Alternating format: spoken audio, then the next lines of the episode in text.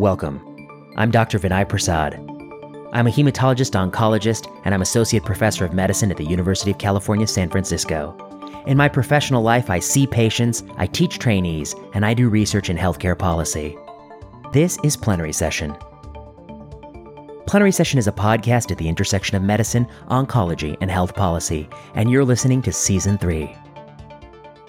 On this week's episode, First up, listener questions. You won't want to miss this. Then, I'm joined by Dr. Bishal Gyawali, and we're going to talk about recent events in the news. So, we've got quite a show in store for you. Stay tuned. If you like this podcast and want more content, follow me on Twitter at vprasadmdmph. Check out the YouTube channel, Vinay Prasad MD Patreon backers will get access to the slides for lectures I give on plenary session. Want to hear from us? Email us your question at plenarysessionpodcast at gmail.com. First up, listener questions. The first listener question comes from Dr. Sophie Halliger, who is an infectious disease expert in Denmark. Sophie's a friend of the show and Plenard, and asked me to take a look at a policy forum piece that is co authored by Didier Raoult. That's right, Didier Raoult. The man, the myth, the legend. He put hydroxychloroquine on the map.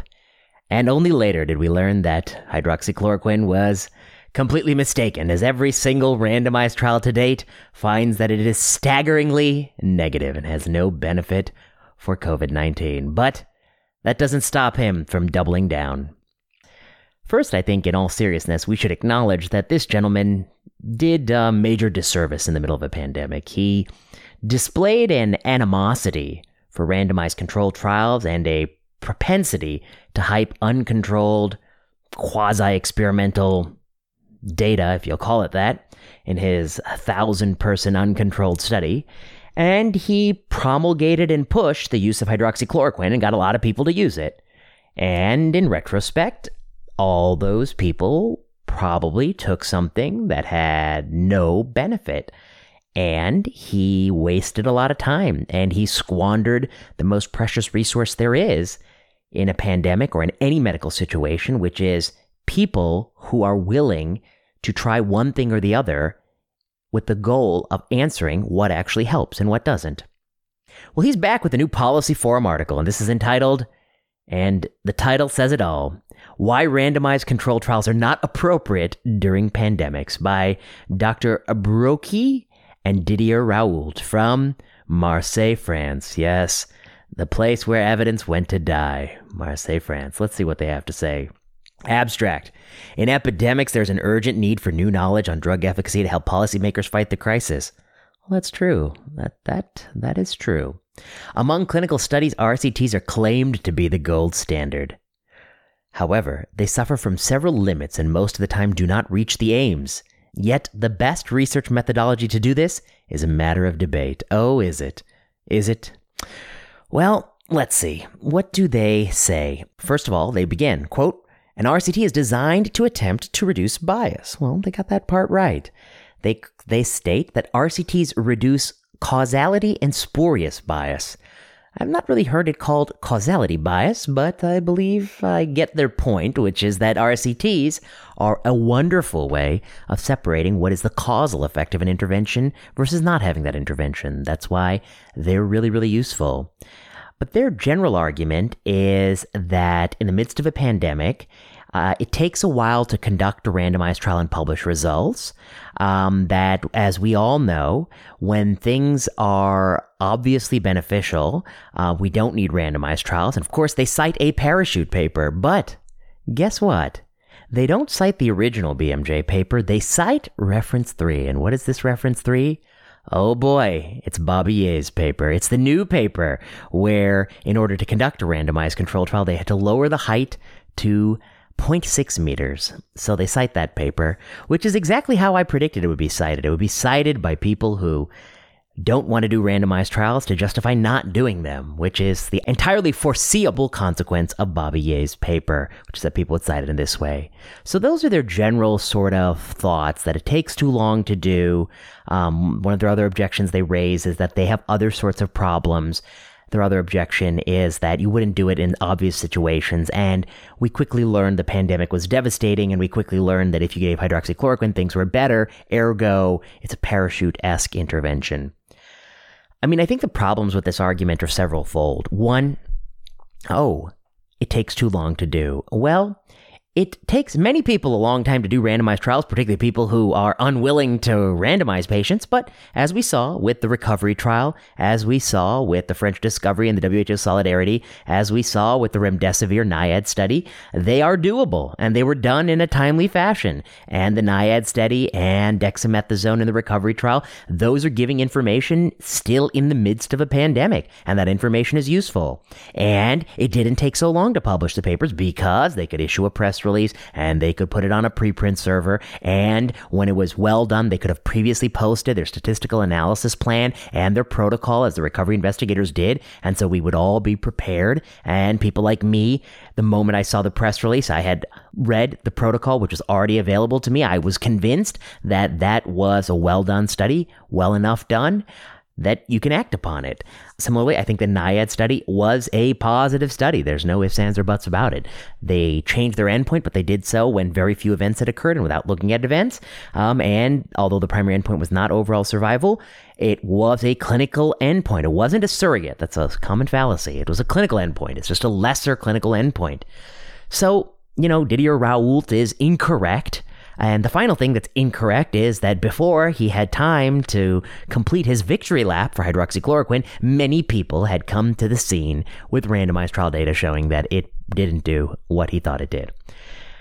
In addition to that, it would have been done even sooner if it weren't for people like him, who took a thousand people and did not randomize them. We would have already had randomized trial data for anticoagulants if the Mount Sinai investigators had decided to randomize instead of conducting a large, uncontrolled experiment. We would have already had the randomized trial data. So, you know, people who say we can't do randomized trials in a pandemic, I don't think they understand the issue. If the outcome occurs in a rapid fashion, as death does, unfortunately, with COVID, if you're going to die of COVID, you're not going to die of it five years from acquisition, you're going to die of it in the first few weeks of getting it. The endpoint is occurring with some frequency. The case fatality rate is varies based on age, but there's no doubt about it. It's occurring with a brisk frequency, particularly in people of advanced age 15%, 20%, 25% in some series. The event is occurring quickly and in large numbers. And there are a number of things, there's no shortage of things that have putative hypotheses why they might help.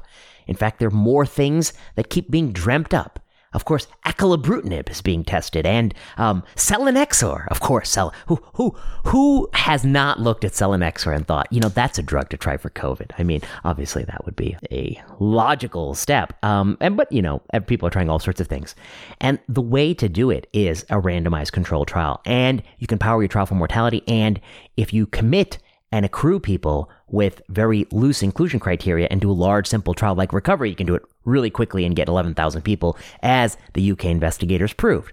So Didier Raoult is incorrect that it takes too long. Didier Raoult is also incorrect that we don't do randomized trials for hydroxychloroquine because it is a parachute.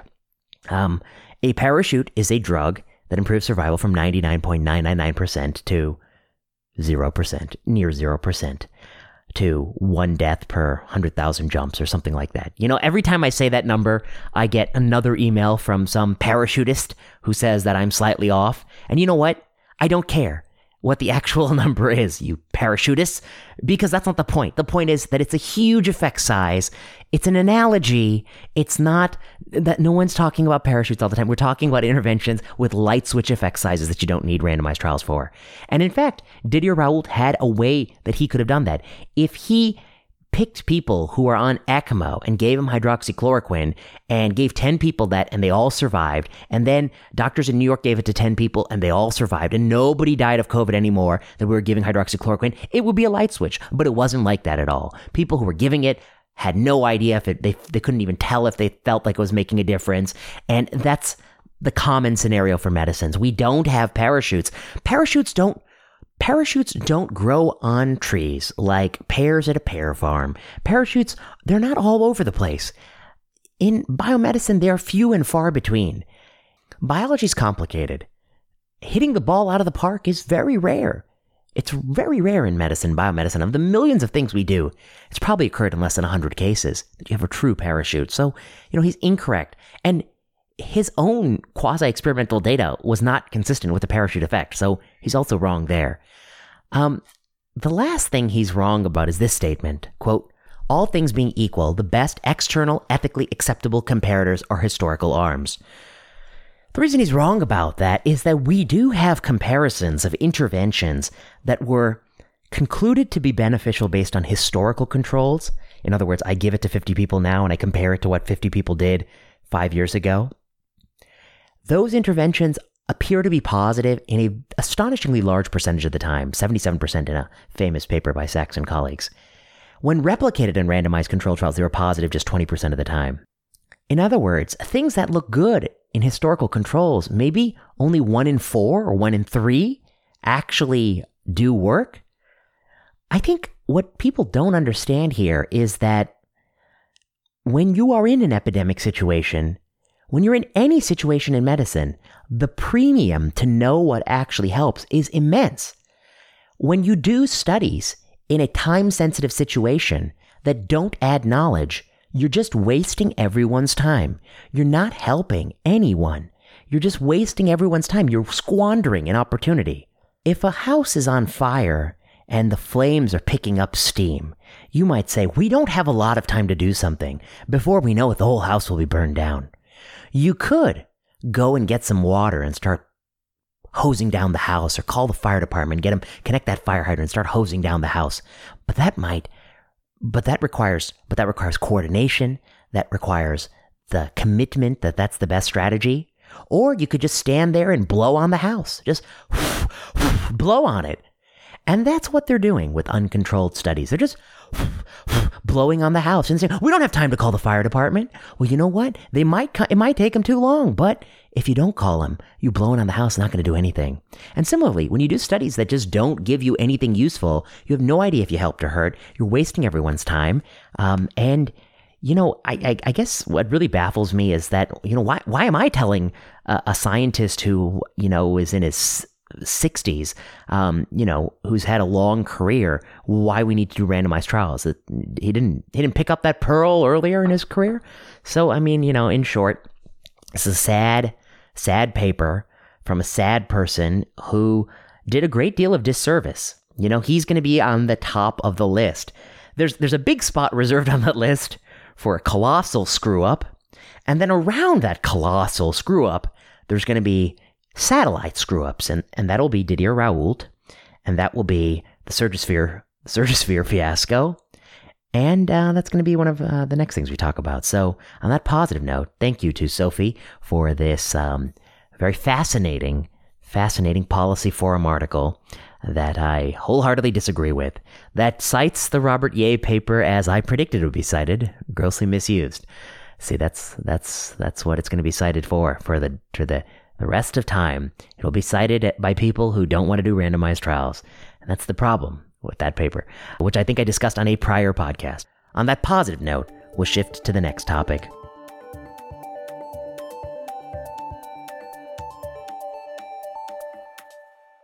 PPIs and uh, COVID 19. You know, the authors are back and they have a lengthy rebuttal to some of the concerns that were raised. And of course, this was the paper where, interestingly, it had, you know, six, maybe eight times the number of people taking an online survey who had COVID than Americans who actually had COVID at that time. Among people with COVID, there was an astonishingly high percent in Latinx groups, which that itself wouldn't wouldn't be too surprising, except those people who had COVID, and many of them did not have beyond a high school education, and they simultaneously were in households that had over $200,000 a year in income.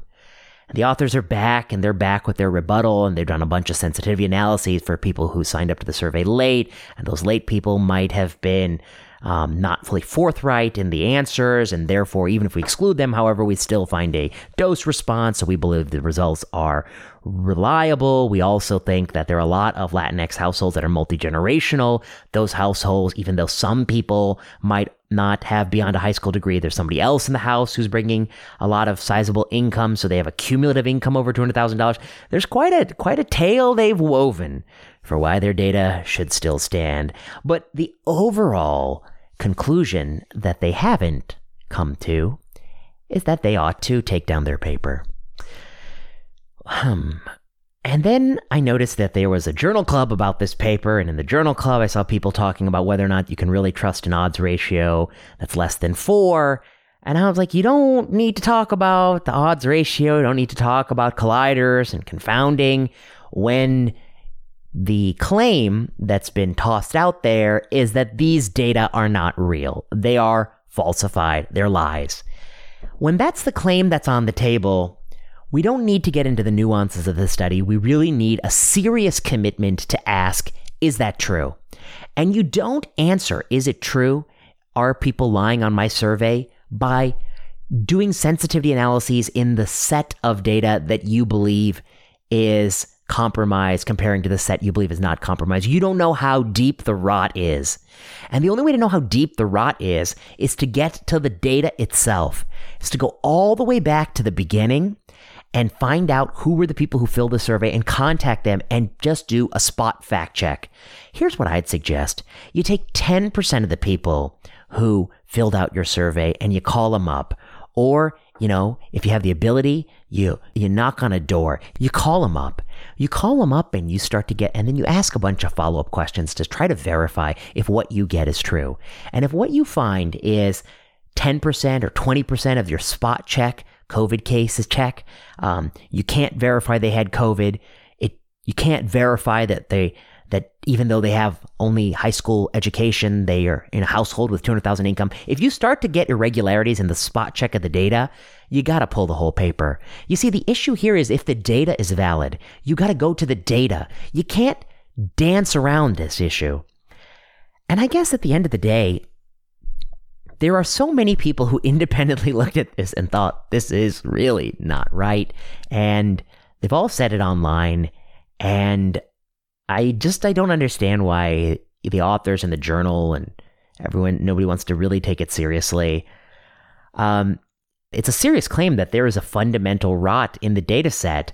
Uh, it's a claim that requires adjudication. I mean, I'm trying to think of an analogy. If there was a, if if you discovered that um, there's a lab researcher who committed a spectacular fraud then somebody might say, boy, this person published four papers in this other person's lab two years ago.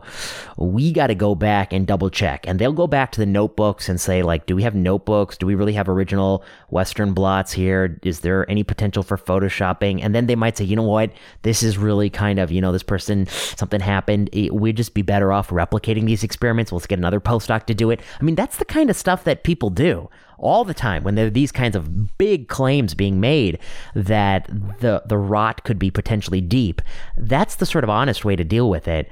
Um, I think the the the not appropriate way to deal with it is the way these authors are dealing with it.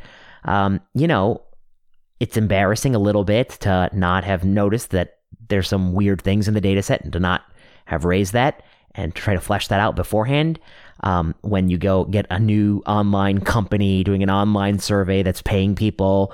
Um, the other issue is that there's a really nice thread that somebody put about how um, she, as a postdoctoral scientist, w- had a survey um, that the bots invaded, and, and bots invading surveys, especially surveys that pay money, that's a thing. That's a common thing that that these bots are completing surveys inaccurately in, in the hopes of gaining money or gaming the system. Um, so you know, with all that going on, I think that the burden of proof has to be uh, held by the authors to prove that these data are are valid. Um, let's say even hypothetically, you had a perfect data set. You had a you really know who got COVID, who didn't get COVID, nationally representative sample, PCR proven COVID. You know, trying to link a medication with COVID is still a very slippery problem. And I'm happy to discuss all the sort of epidemiologic concerns there, but I refuse to discuss it for this paper that hasn't even cleared the uh, I'm not sure if the data are real part. And, you know, I think that them having that sort of journal club just gives a false legitimacy to the idea that this is a paper that we can discuss like any other paper. It's not. It's a paper that a number of people have said, we are not sure your data are truthful. And they have an obligation to prove the data are right. And that means going all the way back to the people who are filling out the survey and verifying it at that level. It's not sensitivity analyses after the fact with a potentially flawed data set where you don't know how deep the rod is. That's not sufficient. And I found their rebuttal to be not sufficient.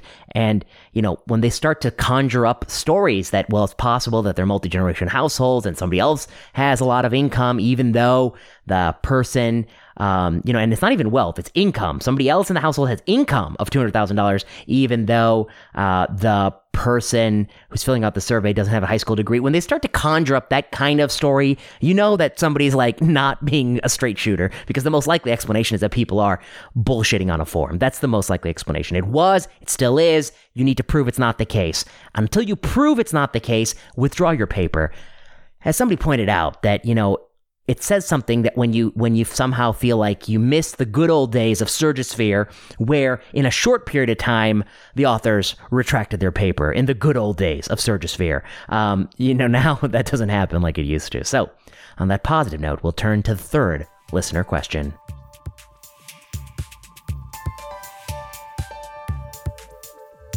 All right. This question is by Ken Noguchi, who is a friend of the show, I think he's a plenard. I'm going to say he's a plenard, and if, if Ken disagrees, he'll have to tweet, I'm not a plenard. But Ken writes, at plenary session, question for the pod.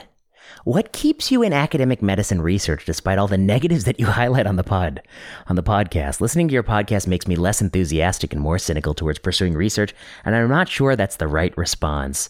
Ken? Um, oh boy, that's a good question. I was just telling some of my friends that I was going to do this podcast later, and I, I, have to answer this question because I said I would answer it. Um, they're like, "Well, what are you going to say?" And I was like, "Well, I guess I have to tell the truth." Um, insofar as as one can can tell the truth, but I guess I'll try to be as honest as I can, um, because you know what else? What else do people listen to this this podcast for? Um, okay, so it's a good question. I guess I would say a few things to be very clear. I mean, I mean, one, you know, why am I negative about academic medicine? I think that, um, as as listeners know, that um, it's a place that um, is surprisingly, astonishingly non-academic in the sense that there are many people who have successful careers who trainees uh, seek to emulate, um, who uh, aren't really academics. They don't really understand how data is generated and interpreted and how conclusions should be drawn from that data. Um, they don't really, they aren't really committed to that that process. They like the trappings. They like giving lectures and and and and repeating talking points that other people repeat and participating in studies where mostly you see patients on a trial and then the medical writer helps write it for you and the statistician helps analyze it for you. And you know you get the slides that the company helps make for you when you give the oral session. And then people start to praise you and give you the CME events that themselves are sponsored by the company. And you get the consulting opportunity where you can go and tell the company something that they already know. And that's no surprise to anybody. Um, and you get to say what they want to hear and vice versa. Uh, I mean, they fall in, into that sort of trapping, and that's a huge thing in, in oncology. I also think that people who really care about teaching trainees, um, who care about trying to teach students, uh, they're I don't want to say they're thwarted, but they're certainly not rewarded um, in in most of my experience. Um, so I guess maybe it might be useful to try to answer this question in two moments in time. The first moment was when I was coming out of fellowship and I took my first faculty position at OHSU, where I was for three years up until, you know, really just a few weeks ago.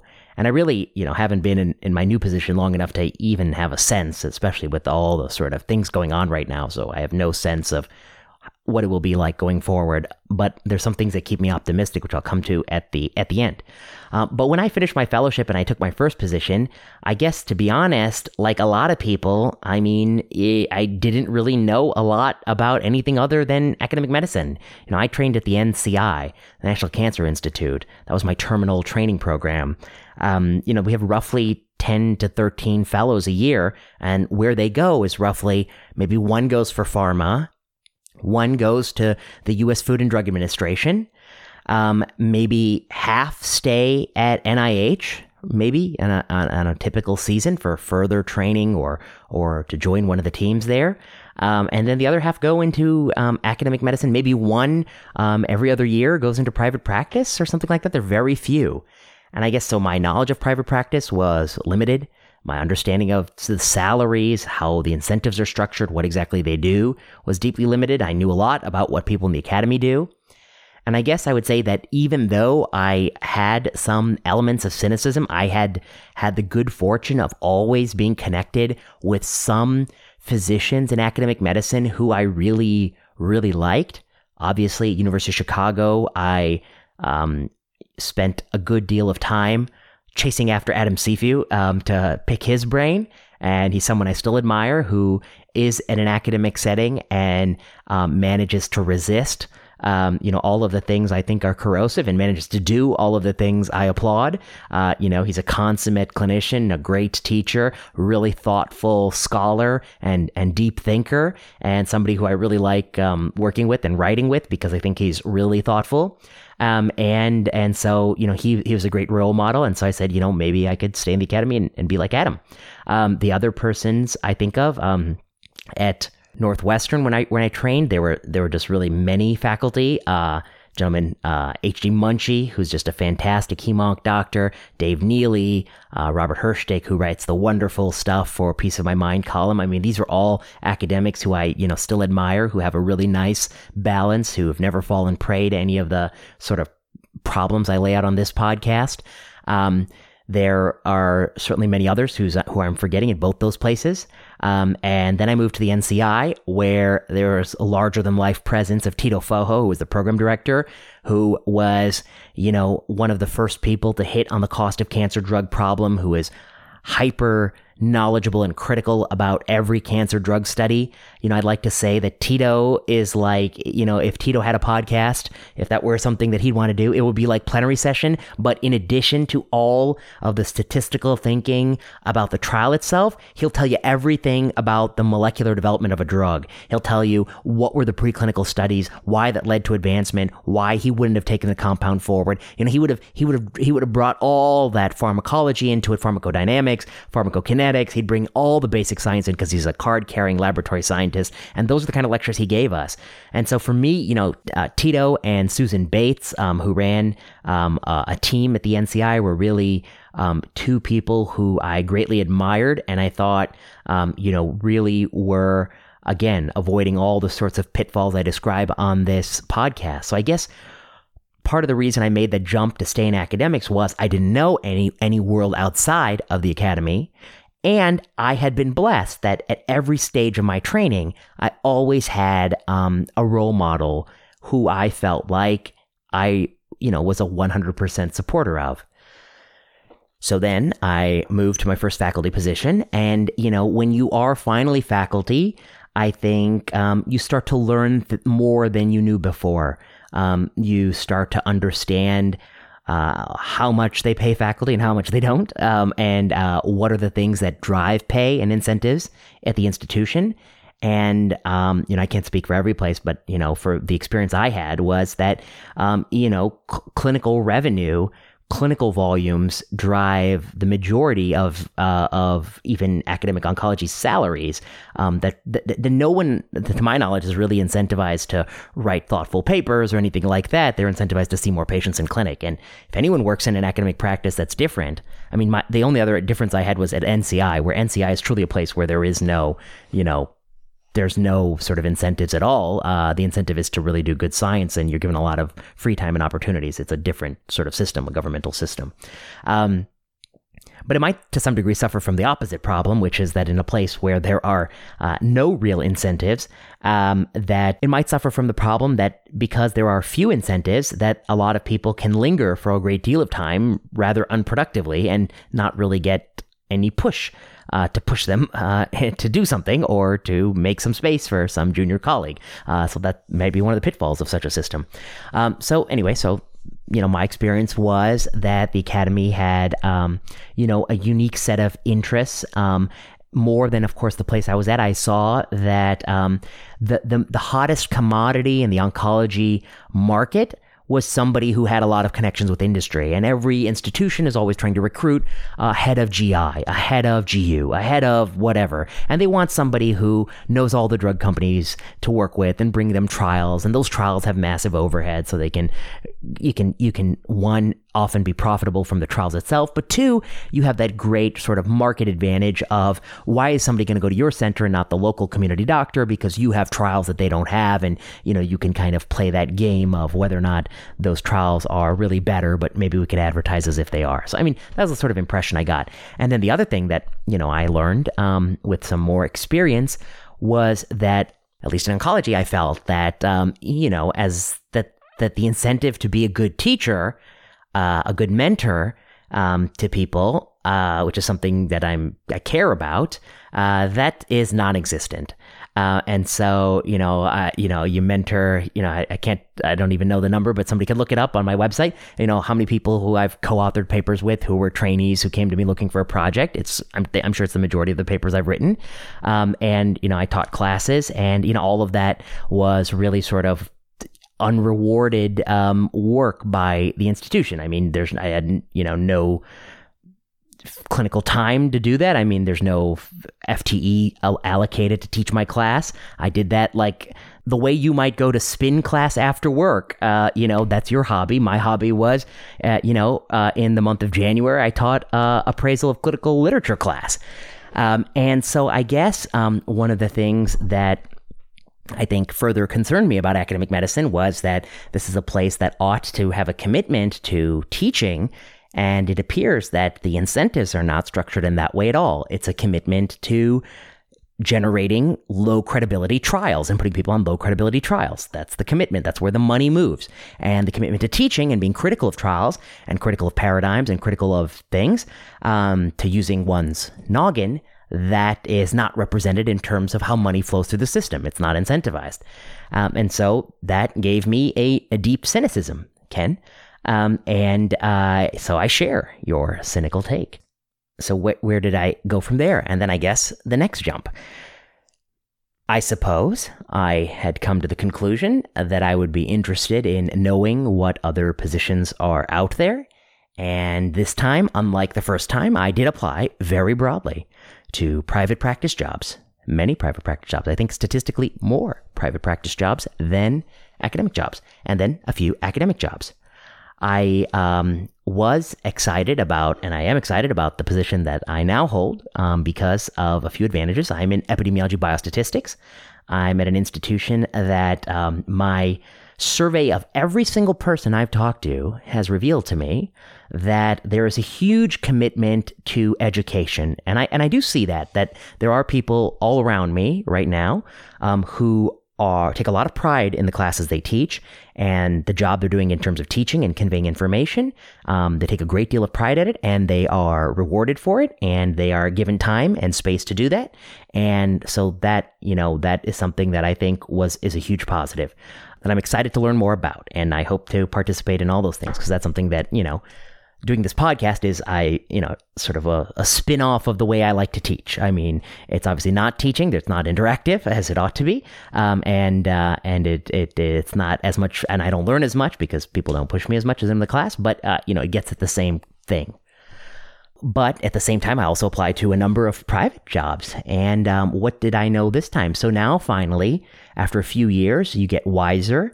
Um, you you learn, as a senior faculty member once told me at the NCI, that your first job is a five year job because you don't really understand how things work. Um, and so, you know, I started to look, and um, and I'll tell you, um, I uh, there's a lot I liked about it. a lot I liked about private practice. Um, it was, you know, there's certainly many practices that really do deliver, I think, good patient care. Um, that they uh, are busy doctors. They have a lot of patients to see, um, and they are really want to do high value things. Uh, they don't want to do things that are marginal or or frivolous. They want to have good conversations. They want to do the right thing. And so I was really impressed. Um, and in the United States, there's a, a huge pay differential, uh, often like uh, massive. Um, and so uh, uh, that, as somebody who comes from you know a house with not a lot of money growing up, uh, that is something that is motivating. And I guess I would say that the the final thing uh, came to um, you know it probably was much much much closer than people think. I mean, my ideal position is if I could do patient care for a good chunk of my time, but also having some small amount of time to do some of these other things I think are interesting, like um, some of the research projects I do, which are all meta research, which I'm kind of curious to do, and some of the stuff I do here on the podcast, which I which I do find interesting to some degree. Um, so if I could preserve like a day, day and a half, two days to do that kind of stuff, um, you know, then I would be really comfortable jumping into one of those jobs.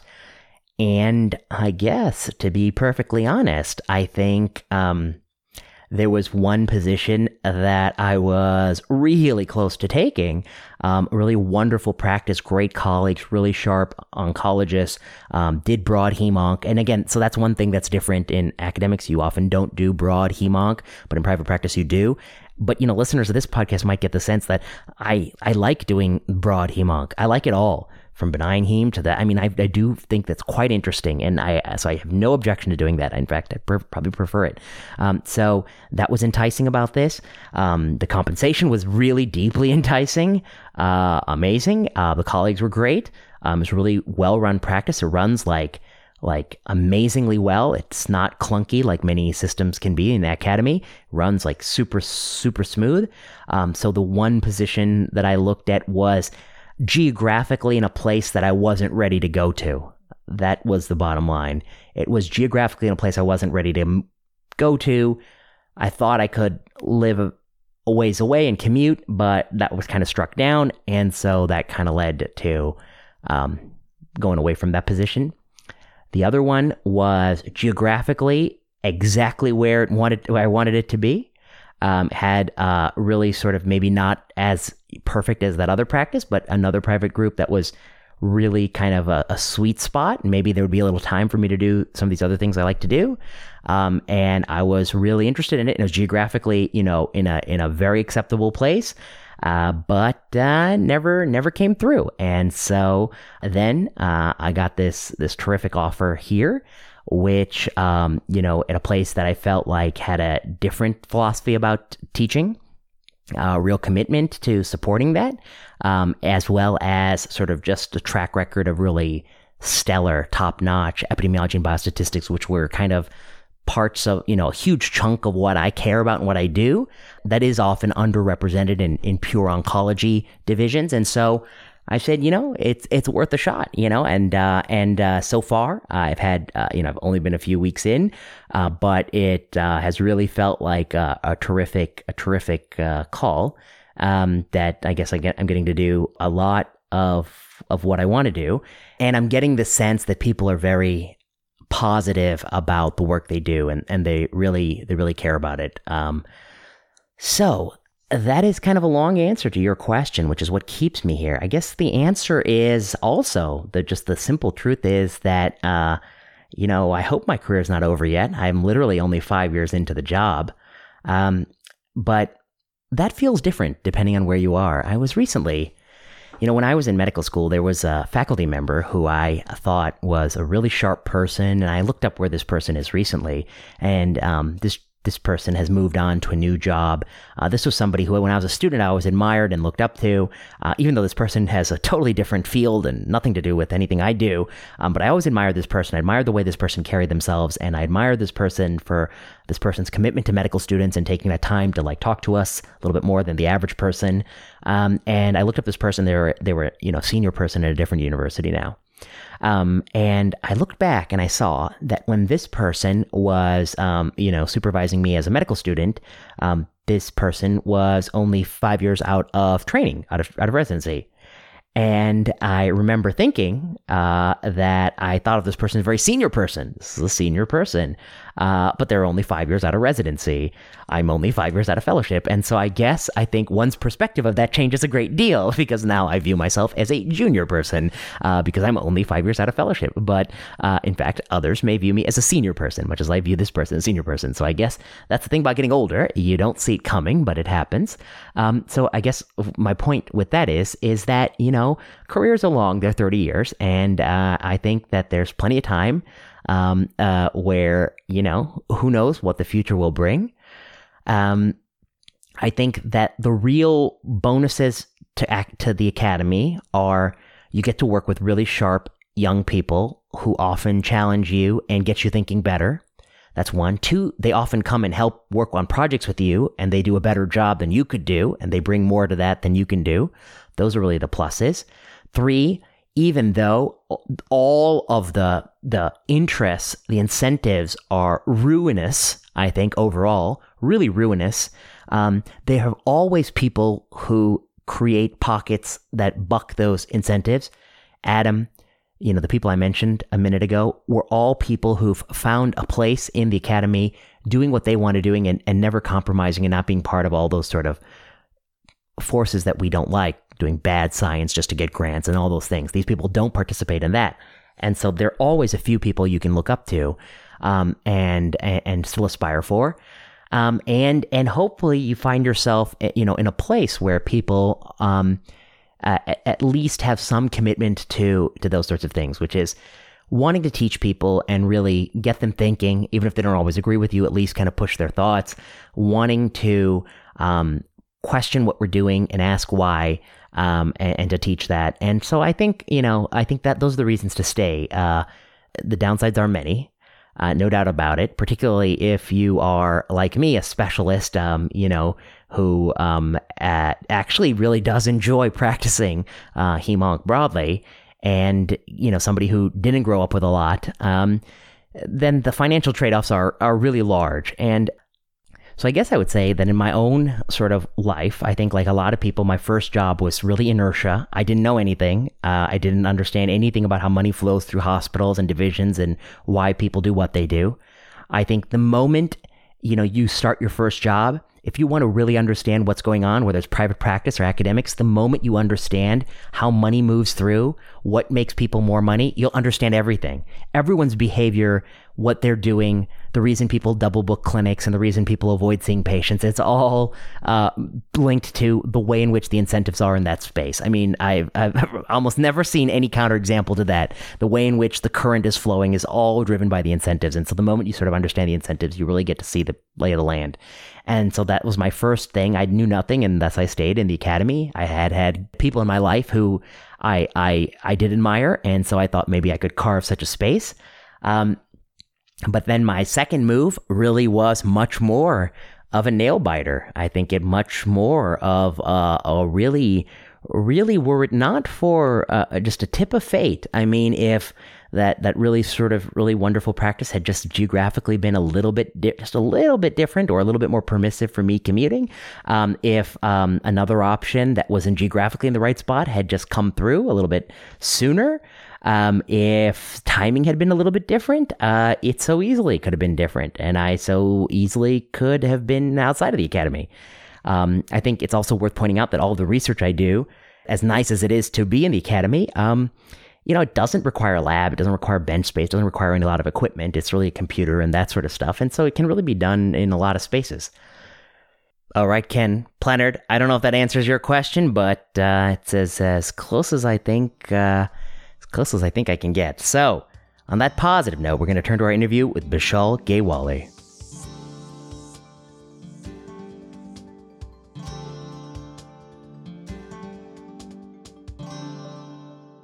Okay, I'm back on plenary session, joined via Zoom by Dr. Bishal Gyawali. Bishal, it's great to see you again.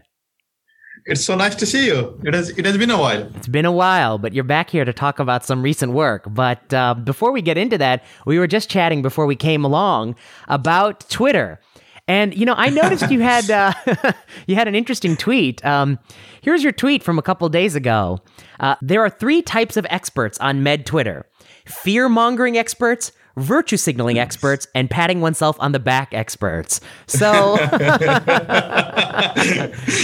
don't you think that's a that's an accurate description? oh yes, uh, you know how they say retweet isn't endorsement, but in this case, my retweet was endorsement. Oh yeah, that's that's so accurate. So I wonder if you unpack it a little bit. So, um, what do you mean by fear mongering? Let's let's talk about that.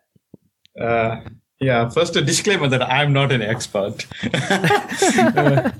Uh, uh, so yeah, I I have been seeing lately that MedTwitter has changed a lot since I first joined. Yeah, I guess I joined uh, in the fall of 2015, yeah, and in these five years, uh, there have been there has been an increase in the number of academics or physicians who have joined Twitter, and and, and that's a good thing. It helps uh, to put forward the debate, and it helps to bring a lot of different issues uh, into the public and Yeah. helps public discussion. But recently, uh, you know, the the whole reason I was interested in joining Twitter in the first place was because I thought I could follow the experts, quote unquote experts, yeah, yeah. and and I would I would learn from their tweets. They would put something very thought provoking. They would they would put out something that would inspire me for my next project, or that would inspire me to think differently. Yeah. But nowadays, it seems like I can just predict what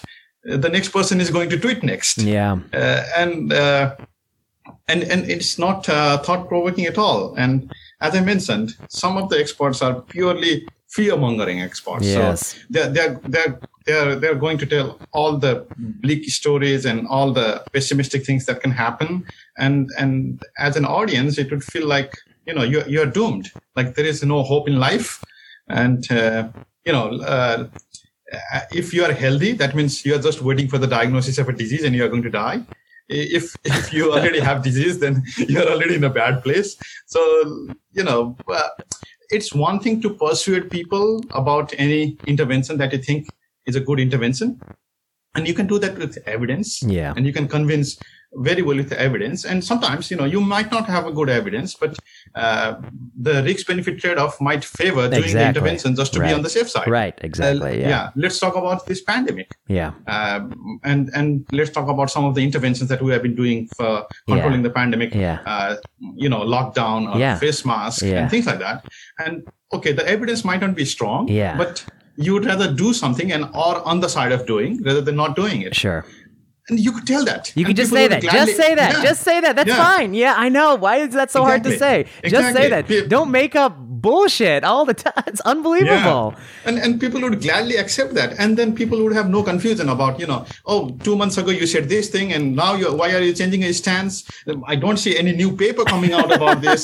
Uh, Yeah, so right. you know, but if if you clearly said upfront that these are the risk, these are the potential benefits, and it's better to or on the side of doing this and and and reduce the harms rather than not doing anything. And and, and people would be absolutely fine with that, I think. I think. But- yeah. Yeah. People, people, people like honesty, but uh, you know, I'll give you Yeah. Uh-huh. one example of your fear mongering. I saw somebody say something like, um, "For all of the, for all of the politicians who are thinking about opening schools, uh, how many Mm-hmm. children are you willing to bury in graves and Oh put in body bags before you Oh open?" And I was Oh like, my "Oh my god!" And I was like, first of all, that's not a helpful thing to say. That's a very Yeah. ignorant and foolish thing to say because let me tell you something in the best of times when you open schools, there are going to be mm-hmm. some people who pass away in automobile accidents on the way to school. You know, that's a risk mm-hmm. of schools.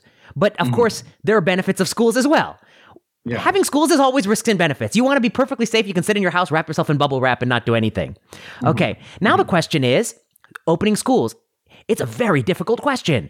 I don't even Yeah. think I know the answer. You know, that's what I tweeted the other day is that Uh-huh. I, I I at least want to have the humility to admit that I don't even I don't even have the tool set to answer the question because I'm just a doctor, oncologist, Mm-hmm. Yeah. drug policy. But to answer this question, you have to be a a, a psychologist to know how children develop and grow. You have to be a sociologist. You have to be a historian. You have to be a tr- an infectious disease expert. You have to be an economist. You have to be a politician. You have to be a public policy expert. You have to be you know there. You have to have all these experts brought in and to bring in your expert and your your your um your way of thinking? What are the trade offs? What are the unanticipated consequences? What does it mean for the children's um, success, their longevity? Uh, the risk to children, you know, it's still, uh, honestly, yeah. it's, it's on the low side. The real risk is probably to transmission to parents and, and uh, other people who take care of the kids. Um, could, yeah. Yeah. I mean, you could accept the trade off. You could say that, you know, there are potential downsides. There are, there are a lot of downsides to not opening schools, right? Yes. Uh, and that's why we open schools every year. Exactly. But, yes, exactly. yeah. yeah. Uh, but this year things are different because yes. of the pandemic. So you could say these are the real downsides to not opening a school that we really acknowledge. Like eh, especially in US, there, there, there are so many people, uh, there are so many children who will not even get food if they don't go to school. Exactly. Right? Yeah. So you could say these are the potential downsides, and we totally acknowledge this. But at this time, maybe the risks outweigh the benefits of opening the school so maybe we should we should postpone it for a month or so but you can't just say that people who want to open the schools are, are just uh, willing to willing to kill children that's that's a very uh, that, that, reminds me of the way you know people would put up the debate about screening yes, cancer screening yes. before the pandemic times when yes. we those yeah. good times when we debate about cancer yeah, screening those good times yeah they would yeah. say that if you don't support screening you just want these people, people, to die yeah. you just want them you want them to die not just you're killing them you want them to die and to say, well, you know what? You don't have all cause mortality benefit. They don't want to get into that. They just want to say yeah. you're you're ill motivated. Yeah, it reminds me of that. But I think it's different in the sense that you know screening. I do think one person can be knowledgeable about it to to reach a conclusion. Screening, mm-hmm. you and I can read the papers. We're doctors. Mm-hmm. We understand epidemiology. We can read the papers. We can take it all in. But schools is even more than screening because schools is um, the, yeah. the, the, the, the ed, not just the, the sort of the prosperity of children, their social well-being, their physical well-being, their mental well-being. Uh, yeah. And it, and it yeah. has, it has impacts on different races and wealths in different ways. Minority children are going to be hurt the most. People whose, you know, whose parents don't have as much money and not well connected. I think it's, it's just so much.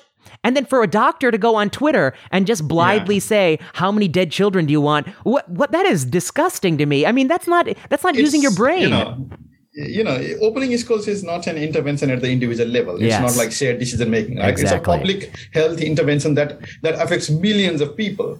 And for for making any decision like that, I mean, we are not in that role of decision making. Exactly. But, uh, to put out any any uh, definitive statements like that, we should consider what other people might be facing. Like I might be rich and I might afford private tuition for my children, and I could still go to work, and, and someone will come and take care of my children, and I, I, have enough money to pay for that.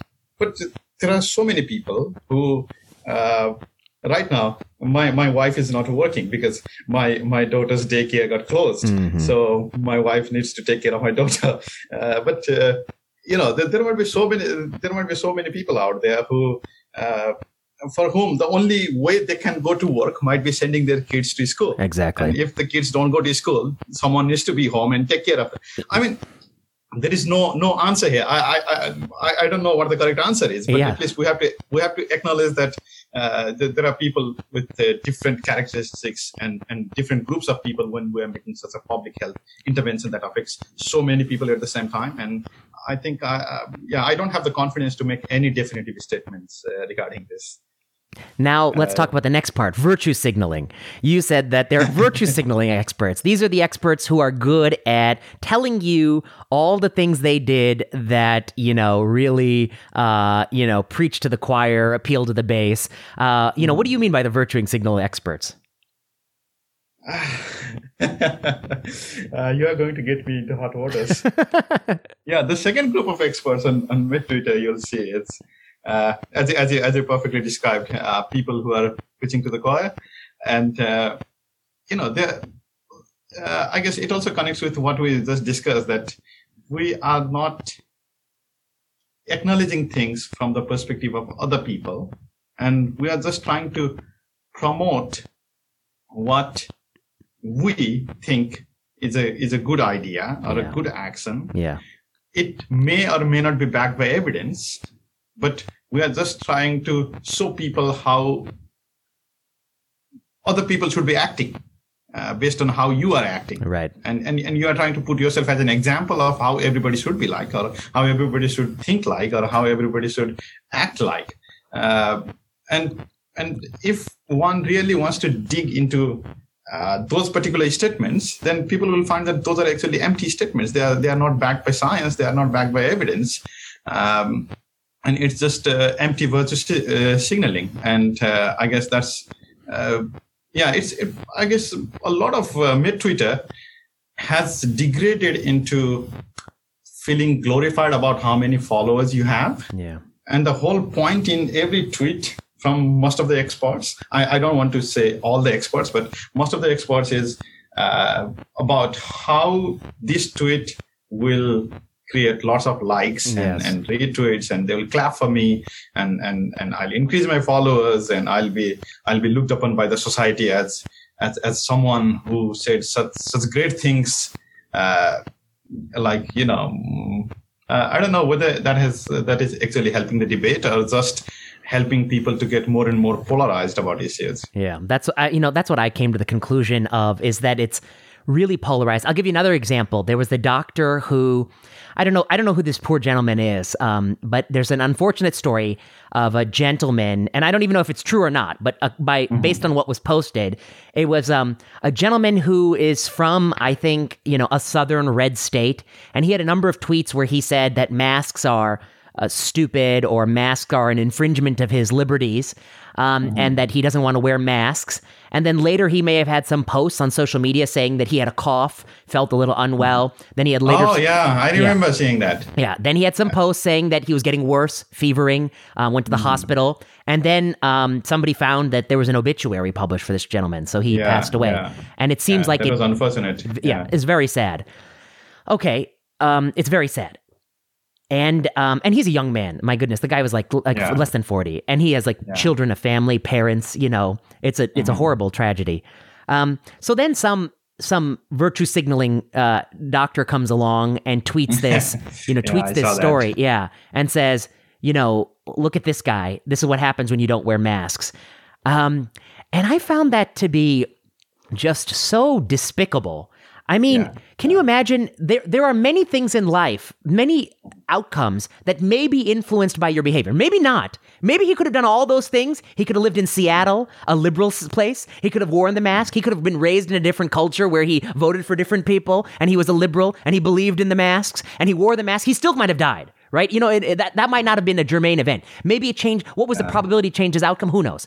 But there are other things we do like that like smoking, you know, was the example I raised. And the smoking example was to show that there would be nobody, no doctor would have, no doctor is so indecent that they would post the picture of somebody who passed away of lung cancer and said, well, and, and then a picture of them smoking and said, well, this is what happens when you smoke. That would be so um, crass, so despicable, so antithetical to the oath we take as physicians. And yet, in this time of COVID, people think it's acceptable to shame this young man who passed away for his statements on masks, which may or may not have contributed to his death and honestly are not really relevant. Um, this is a human being who died. Um, you shouldn't talk about him at all unless you want to say something nice. Uh, that was what I was raised to s- how to speak about people who passed away. Um, I was also very saddened when I saw that.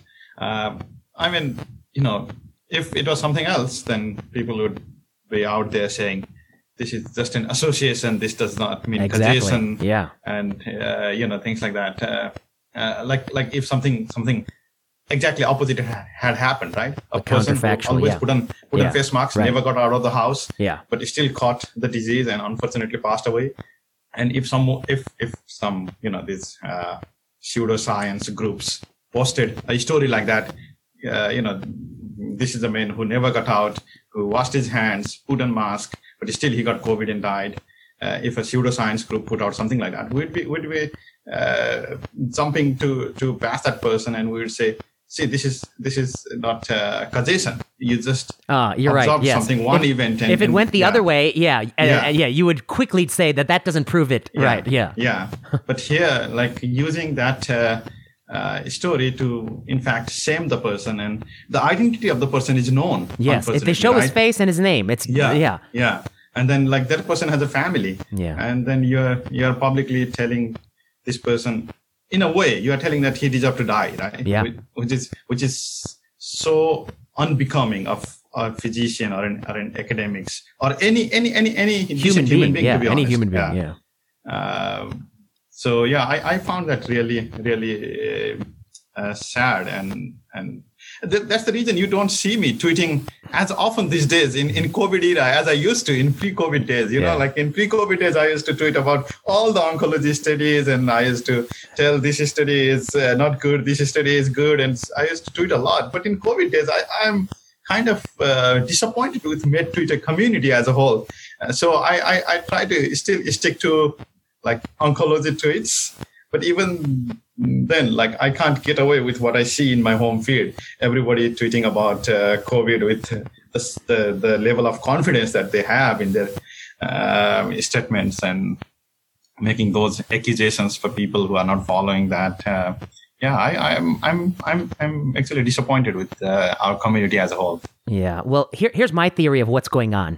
Um, because like you, I joined, I think, uh, 2014, 2015 ish, and I've been on for five years. So we, we've been on for the same period of time.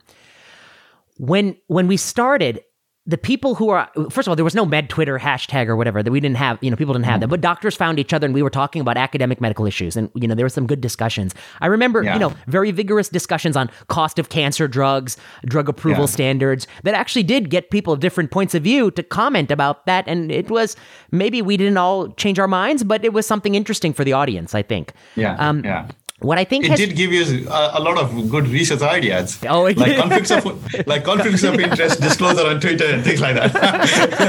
oh, it gave me a lot of research ideas. Yeah, it Yeah. did. It did. Oh, yeah. It gave me a lot of research ideas. Conflicts of interest. Every time they said something about surrogate speed drug approval, that was a paper. You know, it gave me a lot of research ideas. Um, um, uh, oh, do doctors tweet more about drug company costs than about hospital costs? That uh, Craig, that Craig Garthwaite wrote. I did a paper, and, and yeah. Okay, so give me a lot of ideas. Um, but so here's how it shifts, and this is um, um, it shifted because more and more people joined and and and the people who joined took something that was more about technical issues within the field and made it more politics. See, politics is something different than medicine. In medicine, if you want to have an opinion on a ramucirumab, well, you can't just have an opinion. You have to read. You know, there are Yeah. what, at least six FDA approved indications, you're going to tell me in a minute, Yeah. for ramucirumab. They're mm-hmm. randomized controlled trials. They have control mm-hmm. arms. They have certain mm-hmm. primary endpoints. They have certain magnitude of benefit. You need to know all that to have an opinion on ramucirumab. To have an opinion on whether or not Trump is good or bad, you anyone can have that opinion. They watch TV once, he's bad, he's good. You and you instantly fall into that camp.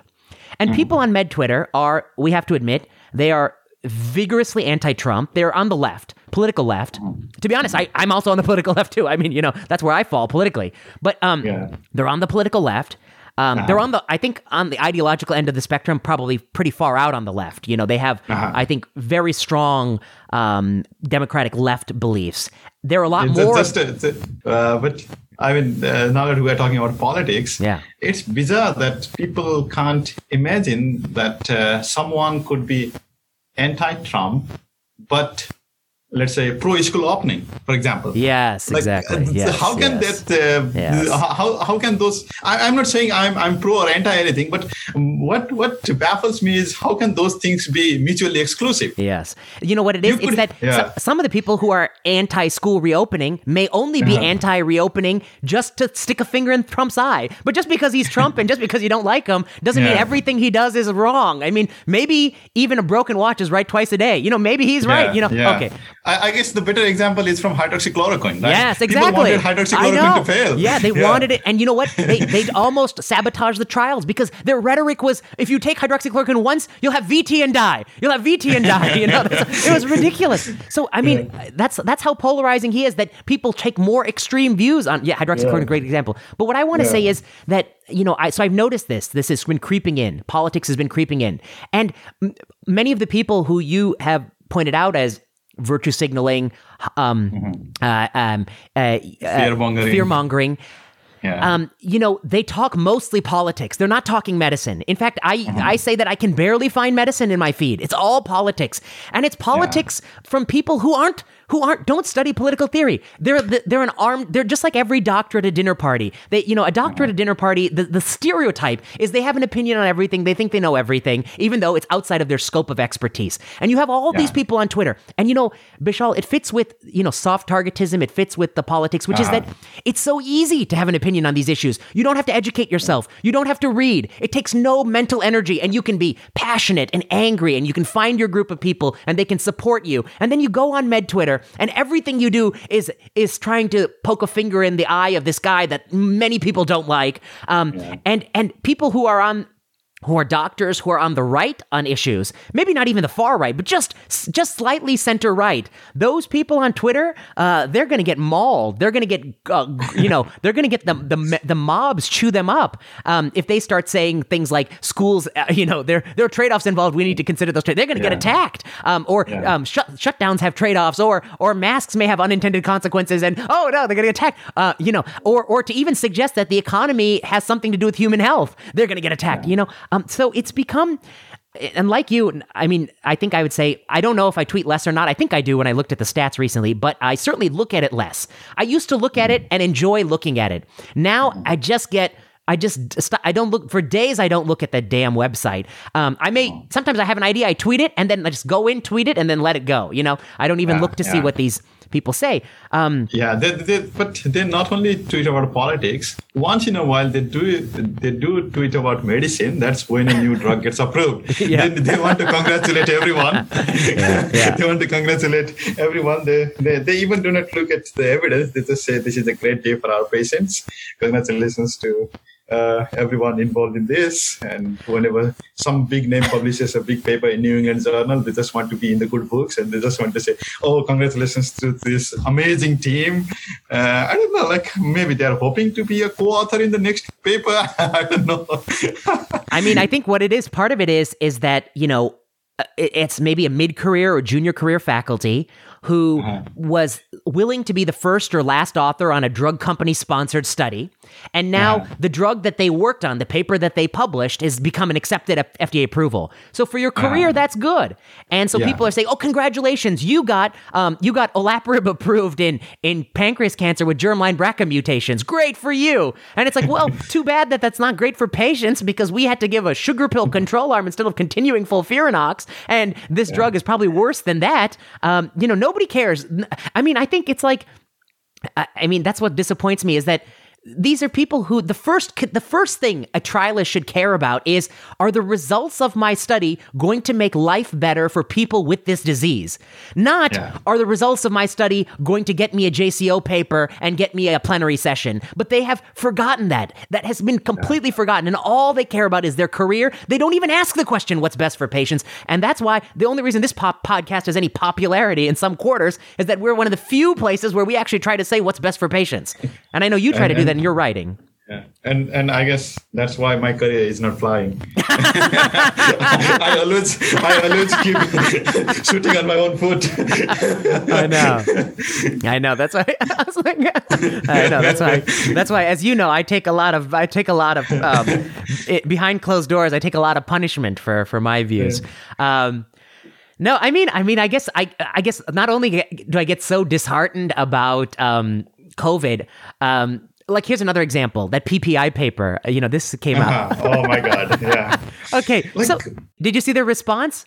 The biggest thing, the biggest thing that saddens me is when when big people in positions of power, editor in chief of big journals, they can't even accept that like, they did the research in good faith, but it turns out that. Uh, yeah, like maybe the the, the participants uh, cheated. Yeah, maybe they cheated. Yeah, and uh, so why, why why is it so difficult for people who are already in a position of power? Yeah. It will be difficult for, for people like me, in yeah. fact, yeah. because it can ruin my career. I'm an early researcher and I it turns out that my research uh, was flawed, then I'll be pretty disheartened, right? But these are people who are already at the peak of their career. They are editors in chief of, a, of, of one of the topmost journals. Uh, and, uh, I, and, and the journals are supposed to teach all of us about ethical research practice, what you should be doing, what you should not be doing, what constitutes um, an error, and things like that. And and and those very people, uh, instead of uh, accepting the criticisms that come from social media first they ask you to write a letter to the editor instead of uh, oh yeah. Don't, don't, don't tweet your concerns. Write a letter to the editor. But you are the editor. You are the editor.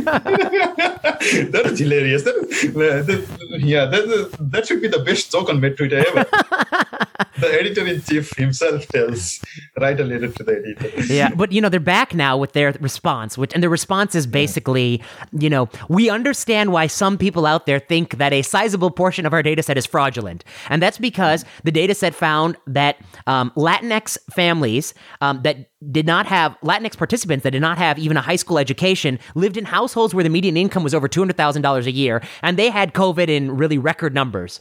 We're here to perform a series of sensitivity analyses while we think these results don't disqualify the entire paper. But and so the response is this long article trying to justify why their paper shouldn't be retracted. But the easiest thing to do is one, pick some handful, 10% of the participants, and go check. Do, do they really have COVID and did they really have this household income? Just verify the fact. They don't want to do that. And they don't want to consider that the most likely explanation is not. They offer that yeah. it's most likely due to the fact that people are living in multi generational households, even though they themselves don't have a high school degree, um, and uh, somebody else in the household is making two hundred thousand dollars a year, and that person may, and they have COVID, and um, and they're also willing to fill out the survey. So these are all all the things that they're hoping yeah. are true. Yeah. Um, the most likely explanation is that people are lying on the form. That yeah, was the mo- yeah. that's still the most likely explanation. And you have not interrogated that. To interrogate that, you have to go check to see did some mm. of these people are they being honest? And they don't want to do that. And and you're right. These are people in, who are careers are well set. And you know what? I'll go even further, Bishal. They don't need to do this paper. This was a oh, well, I'm gonna watch. Yeah, right, uh, I'm not gonna right. say uh, exactly my. This was this was not an important research question. I'm sorry. Yeah, um, yeah, no, I mean it might be an important question, which is whether or not the widespread use of PPI predisposed people to getting COVID. But unfortunately, this method for answering the question is not going to be the reliable way to answer it. And so sometimes they're questions out there that you really are going to struggle to answer. You could ask that question for everything. Do ACE inhibitors yeah. make you more likely to get COVID? Uh, does PPIs make you more likely to get hydroxychloroquine, uh, uh, uh, um, hydrochlorothiazide? I mean, every drug you could possibly take, you could ask, does yeah. it affect COVID? Uh, but you have to think of rigorous ways to ask the question, or you're going to just find a sea of false positive results. And they don't have a rigorous way. Anyway. The biggest problem is, uh, you know, with this particular study, it's not just like study that you just read and say, oh, it's flawed and you leave. Like this has real consequences. Yes, right. The, this has big headlines saying, like, patients are afraid. They are taking PPI for a, for a long time for GERD or, or whatever, and now now they're they're scared that uh, they are going to catch COVID. So this paper has real consequences, and when you know that your paper is going to have real consequences on real patients in in a scale of millions all over the world, then you have to be extra extra careful. Yeah, I mean, I guess it's so I feel so conflicted because on the one hand, I do think PPIs are widely overprescribed, and we probably need a mm-hmm. lot fewer PPIs. I'm sure you feel that way too. Um, uh-huh. You know, a lot of people who are on PPIs don't need to be on PPIs. It may be difficult for them; they have to lower the dose slowly so they can wean themselves mm. off, but they don't need to be on PPIs. But that yeah. said, to, to fearmonger, which is what this paper does, fearmonger that yeah. if you take a PPI, you're gonna yeah. be more likely to get COVID, um, especially when the data is uh, so questionable if it's true or not. Um, mm-hmm you know, uh, you know, somebody put it uh, on the internet well. I think David Cohen, the cardiologist, which was um, their methodology is basically a marketing survey. They're paying people on PayPal to complete the survey, and if you do that, you know, don't be surprised if people start lying on the survey because you know that's what people do. Yeah. People, if you don't, yeah. If, yeah, what do I care what your survey shows? Anyway, yeah, yeah. all right. But I want to, I want to come back to this point on politics and soft targets, and I want to put you down for the record You're going to sabotage my career today. no, don't worry. We've been talking for 30 minutes. Nobody listens this far in the pod. We have data. No, no one still. No one is. No one continues to listen. Okay. What? Why do you think some people like to talk about these issues rather than get into the technical aspects of medicine? Uh, the the parsimonious explanation is that it's difficult to get into the real details of medicine. Yeah. It's much easier to to just uh, you know go with the hard. Uh, a lot of the experts, uh, I see that they just repeat what the heart is saying, but they repeat it to a larger audience in a more emphatic way. Yeah, more emphatically. Uh, yeah, yeah, yeah. yeah. Um, and and sometimes they they put they just throw in some of their personal anecdotes. Uh, that makes it more emphatic because they have that anecdotes to share as a uh, as a part of being the physician. They, uh, uh, my know, patient. This happened to my Yeah. patient. Yeah. yeah uh, and uh, if like going into the details of the evidence and to actually discuss uh, the details and the nuances of the evidence that's that's uh, a really difficult job. It takes it takes quite a lot of time. Like Yeah. people sometimes say that uh, oh mm, like you know there is a new trial let's say uh, the the olaparib in, in, in, in prostate cancer trial or uh, you know ADAURA trial uh, and then um, you know i say something and people say oh it's easy for you to to to say that uh, but actually it's not. You have to go into the details of the trial. You have to uh, actually examine it. So like in order to uh, be confident about speaking on a particular trial you have to know the whole ins and outs of that trial right? And and uh, that takes time. That takes uh, resources. Uh, you have to concentrate. Yeah. um, it's not uh, and compare that with tweeting Congratulations to the investigators.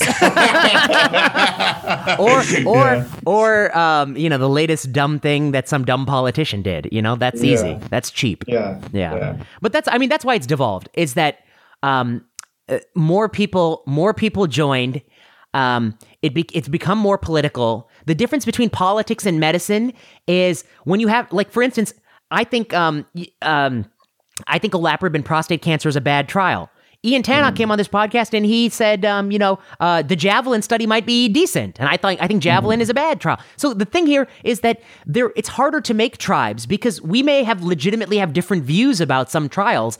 In politics, you know, there's this sort of you have to agree with the platform view or you get booted out, and there are all these sort of ways in which they herd you together. yeah, But that's yeah. why it's devolved. I mean, it's just a I, I don't yeah think the, like uh, you, you give a good example like proper science could be you you say that the olaparib in prostate cancer uh, trial is bad Yeah. but javelin is good Yeah. that is proper science because you have looked into the study bad science or what, what politics is that's that happens on on Twitter is either you say all these trials are good or you are saying all these trials are bad Yes, Exactly. so what what upsets me is i follow many uh, people I, I respect but you know i know that they are never going to criticize a single trial. Yeah, and i sometimes think like there should be at least one trial that you don't like there should be at least one trial that has ever been conducted that you don't like and you know there should be at least one targeted drug that you are not happy about at least one approval that you think is a bad approval and then none like every targeted drug every approval that is oh this is a wonderful news for the patient this is a great drug. like there should be at least one that you don't like Yeah, and you know, I think it cuts the other way. If they if they really hold the view that every drug approval is good, which many I think many people do, then the question mm. is all those drugs that were just short of approval, the the mm-hmm. farnesyl transferase inhibitor, um, tivozanib, why did we not mm-hmm. approve those drugs then? You should be mad. Yeah. And then at some point you should say, we don't even need the FDA. Just let doctors give whatever drug they want based on whatever they want, because why should the FDA decide? Everything is good if it's approved, so let's just have the most options, which is no FDA at all. So anyway, I'm in, Yeah, I'm involved in that TMB debate, which will come out in Annals of uh, Oncology, hopefully. Ah, So, yeah, yeah. so that debate was very fruitful. Like yeah, that was a rare example. Yeah, yeah yeah th- th- that's what is missing from my twitter. Uh, like you know it's it's good to good for the audience to learn as well as good for the participants to participate in the debate when there are uh, when when the opponent let's say for the sake of the debate is throwing data in your face Yes. is throwing evidence in your face and making genuine arguments but when the opponent is just saying oh what a wonderful day for our patients what, what are you going to debate about yeah.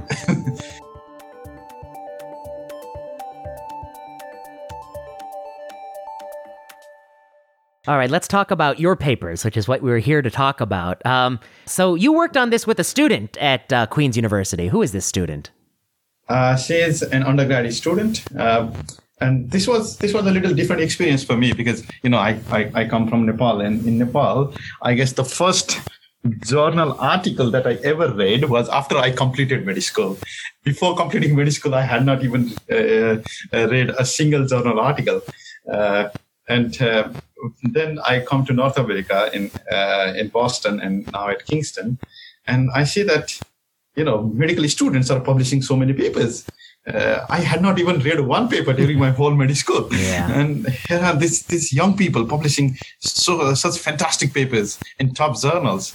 and that was really surprising for me. It was like a cultural cultural shock. Well, you know, it's it's changed a little bit because when I was a student and I trained at University uh-huh. of Chicago, I published zero papers as a medical student. My first paper was as an intern. So I think uh-huh. everything is moving sooner. It's an arms race, you know. It's everything yeah. is escalating. So now high yeah. school students publish papers and college students publish papers. Um, you yeah. know, it used to be you'd wait to be a faculty member, you know, and, and in the future it's going to be elementary school kids start publishing their first papers. Got to start early. Yeah, and then um, when uh, her name is Sophie Effing, uh, uh, the first author of this paper, and when she approached me, uh, she had read some of my papers, and uh, when she approached me that she wanted to do some work with me, I thought uh, she was a medical student. But when I met her, it turned out that she was an undergraduate student. She was oh, not even wow. in med school, and so that was that was quite surprising for me. That told me that she must be really interested in the type of work that I do. Yeah. Uh, because the type of work that you and I do are not mainstream oncology, right? no, no, so, no. Uh, and um, she told me about her interests, and she was genuinely interested in, in these issues. And I found it very interesting uh, uh and inspiring that uh, an undergraduate student uh, was motivated to, to do research. and so you know, I, I threw this idea to her, and and she seemed uh, interested in, in exploring this topic.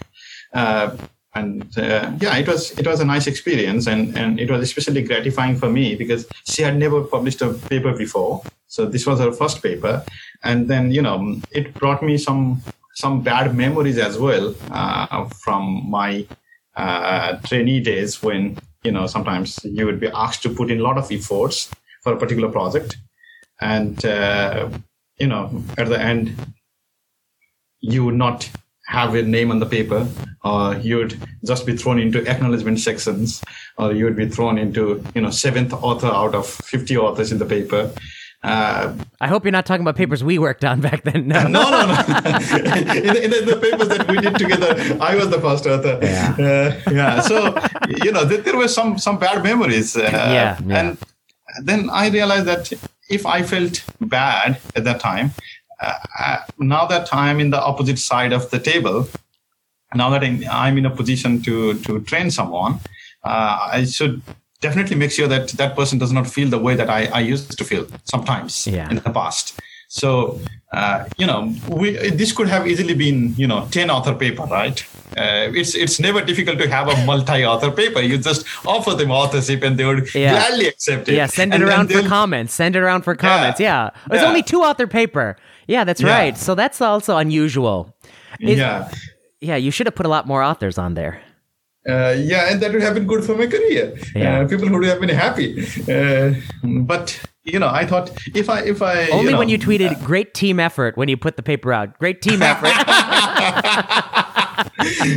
uh, team effort. And uh, you know, I thought that it would be really good for her career if it was just uh, she and I uh, as the authors, because that would show by default that she had put in substantial amount of work. Yes. Uh, and you know, like, and there would be no authorship dispute Yes. And then this is this is not a work that genuinely requires uh, dozens of people. This is uh, a systematic review and meta-analysis that uh, two people can do. Yes. And and and the finding of the meta-analysis is basically you looked at all of the trials that led to ramucirumab approval, and you find mm-hmm. that this is a great example. It's a drug that's consistently improving survival. No PFS, yeah. no OS, no surrogates. But when it improves survival, it's always marginal. Tell us about that. Yeah, exactly. Like uh, you know, the idea came. That idea came to me uh, when we were discussing about surrogates uh, uh, in one of my webinar lectures. I was talking about surrogates, and you know, we're talking about surrogates uh, to not predict uh, quality of life, uh, survival. So there is always uncertainty about the drugs that improve only surrogates. And then one of the audience, one of the members of the audience, uh, who, who, who is from the patient advocacy group, uh, she asked me, so does that mean that drugs that improve survival are always necessarily better than drugs that improve only surrogates? Mm-hmm. And that was a very good question. I didn't have a direct answer and that led me to think about uh, this this type of issue. And then I thought, okay, ramucirumab is a, is a good drug because uh, it uh, has been approved for so many indications, so that's a good drug to look into. and then I, I look into ramucirumab. Uh, I knew about uh, how how poor quality ramucirumab is for colorectal cancer Yeah. and for gastric ca- cancer as Yeah. monotherapy.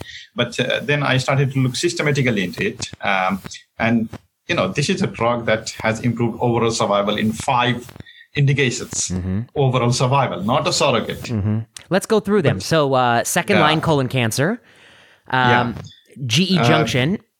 Yeah, there, are two indications for gastroesophageal. Yeah, one Uh, with paclitaxel, one monotherapy. yeah. Okay. Yeah.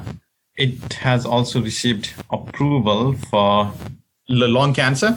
Well, lung cancer. Oh, right. Yes, in Yeah. combination with uh, uh, erlotinib, right? Erlotinib, ramucirumab versus erlotinib alone. Yeah, PFS. yeah, th- th- that's the that, that's the new one. That's a The- garbage. That's the only one. That's the only uh, PFS that's the- approval. yeah. yeah, that's the only one that is approved on the basis of uh, PFS only. Okay. All others are based on um, overall survival. And uh, then you have um, again in lung cancer, but uh, as second line uh, compared to docetaxel. Uh, that's a marginal marginal survival benefit. Yeah. Yeah, and then you have uh, and to be honest, that's in a trial where I, I don't I don't know what percent of people had gotten checkpoint inhibitors in that trial. It's almost out of date, probably. I'll have to take a yeah, look. yeah, yeah, it is. uh, Yeah, it looks quite ancient now. Yeah, ancient, and yeah. then, and then uh, in hepatocellular cancer for patients whose AFP is more than 400. Oh, that's right. Oh, yes. The Yeah. second line, if your AFP is high, uh, Yeah. oh boy. Oh, that's those are always. Um, yeah, we've talked about those trials in our regorafenib paper, and um, yeah, Yeah, they, they they did the first trial in all comers, and then they saw a signal of benefit in AFP high patients, and then they they, they did a new trial Sure for did. AFP high patients only, Yeah. and even then the margin of benefit is quite small. okay. So, what's your takeaway from these studies? So, these are this is a drug that's um, always marginal, never never really Yeah. great. Yeah, you, if you if you look at the median OS scans, then you know the median OS scans, it's almost all, like it's it's less than two months for almost all the indications. Uh, so this is a drug that improves overall survival. Yes, in in In uh, select five trial, different yeah, indications. in select trial Yeah. patients by less than two months. Yeah, Yeah, but it always improves overall survival by less than two months. Yeah. And, uh, you know, there is something called the uh, ESMO magnitude of clinical benefit score Yeah. that gives an idea about uh, how good the uh, drug in the trial is in terms of a particular number. They, they grade it from one to five for uh, these uh, non curative setting drugs. And one is the worst score that you can receive. And five is the best you can receive. And four and five are considered to be good uh, substantial benefit. And ramucirumab has received only one and two in all the indications where it has improved os wow. and, and surprisingly there is only one indication where it has improved a score of three which is still not good Yes. but that's for the trial where the primary endpoint is pfs and we do not know os yet Oh, so yes, based on this scale, the the score is better for the only trial where PFS is the primary endpoint, and the score is just one or two, the least possible scores for all the other trials where OS is improved. That's a fascinating. And I guess the other thing that comes to my mind is many of these trials are are ancient. Yeah. So the lung cancer trial is ancient. Even the erlotinib Yeah. trial is almost ancient because all these doctors in the U.S. have switched to osi. Uh, so that's Yeah. kind of a moot point in, uh, based on uh, FLAURA. Um, Yeah. So it's you know ancient, but it's a And, uh, it's a it's a cra- I mean, at the end of the day, the the, the I guess the real takeaway point is. Um, if the incentives were right in drug development, this drug wouldn't even be developed. The only reason it's being developed is the FDA will approve every little marginal survival benefit, and so this comp- this drug can make billions of dollars, even though people don't benefit. All the money that went into this drug, if you just paid for better nursing care for people with cancer, I'm sure everyone would be much more happy and have a better quality of life. But that's something that we're not going to do. We'd rather pay for this marginal exactly. drug. And we, we also looked at quality of life, and surprisingly, it has not improved quality of life even in a single trial. Wow. So out of the 10 trials, in, in seven of them, the quality of life was assessed, reported, and it was not improved. Wow. And in three of them, it was not even reported. Wow. Uh, so, and and you keep that uh, in perspective when you think about uh, you know uh, the side effects from this drug. And there is significant increase in the risk of serious adverse events. And uh, you you think about uh, how much we're spending for this drug Yes. and we're spending a staggering amount of money. It costs more than 14,000 US dollars a month. Wow. and the worldwide revenue in 2019 was almost $1 billion. It was $925 million. Wow. For such a drug, we're spending nearly $1 billion every year globally. US alone spends $335 million every year. Uh, based on 2019 data. So, you know, what are you gaining from spending that much amount of money? It's tragic. So, where are our priorities? Yeah. And uh, what what especially saddens me is, uh, you know, I, I regularly interact with uh, colleagues from low and middle income countries because I'm interested in global oncology and I do global oncology research as well. And then in some parts of the world, people are paying out of pocket for this drug. That's what saddens me.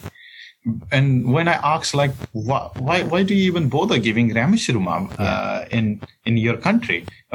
And then you know, the, the, the commonest answer I receive is, oh, this is a FDA approved drug. Uh, so it must be good. Uh, because as we discussed, right, it's very difficult to actually read into the nuances of every every every trial. So FDA approval, it comes with uh, you know sort of uh, people look at it like a benchmark for good quality drug, which is which is not true, and uh, that has a lot of uh, downstream consequences all over the world. Uh, and uh, yeah, I guess uh, that was one other message that I wanted to give. Like this paper was not just about ramucirumab. This paper is about how we should be looking at the whole portfolio of trials for any particular drug. Uh, when we are making prioritization decisions, uh, especially when deciding whether or not uh, this drug should be made available in a, in a particular country or this drug should be reimbursed by a particular agency, you have to look at the whole portfolio and see how good the drug is. Yes, absolutely. Bishal Gyawali, thanks so much for coming on the podcast. I'm sorry we're cutting it short. We're going to record another segment for something we're going to put out in the future. So thank you so much for coming on. It's been a great discussion of Twitter and about this new paper on ramucirumab. It has been my pleasure. Thanks for having me. And in case this uh, this this ruins my career. Uh, you owe me to. Uh, you should hire me. you, you how, how, much power do you think I have? That's the real problem. That's the real problem. Well, I think you'll be safe. You're protected in Canada. You're you're in the last the last bastion of, of safety. And and nobody listens past the first few minutes of all these interviews, so that's another yeah. safe safeguard. But thanks no, so much for coming on. No, it's always so much fun uh, yeah. to chat with you. And thanks for having me. You've been listening to season three of Plenary Session. Plenary Session is produced by Kiana Klossner. Music by Ian Straley and Audrey Tran. The views expressed on Plenary Session are those of whoever said it and no one else. Plenary Session is not medical advice. Follow us on Twitter at plenary underscore session. Until next time.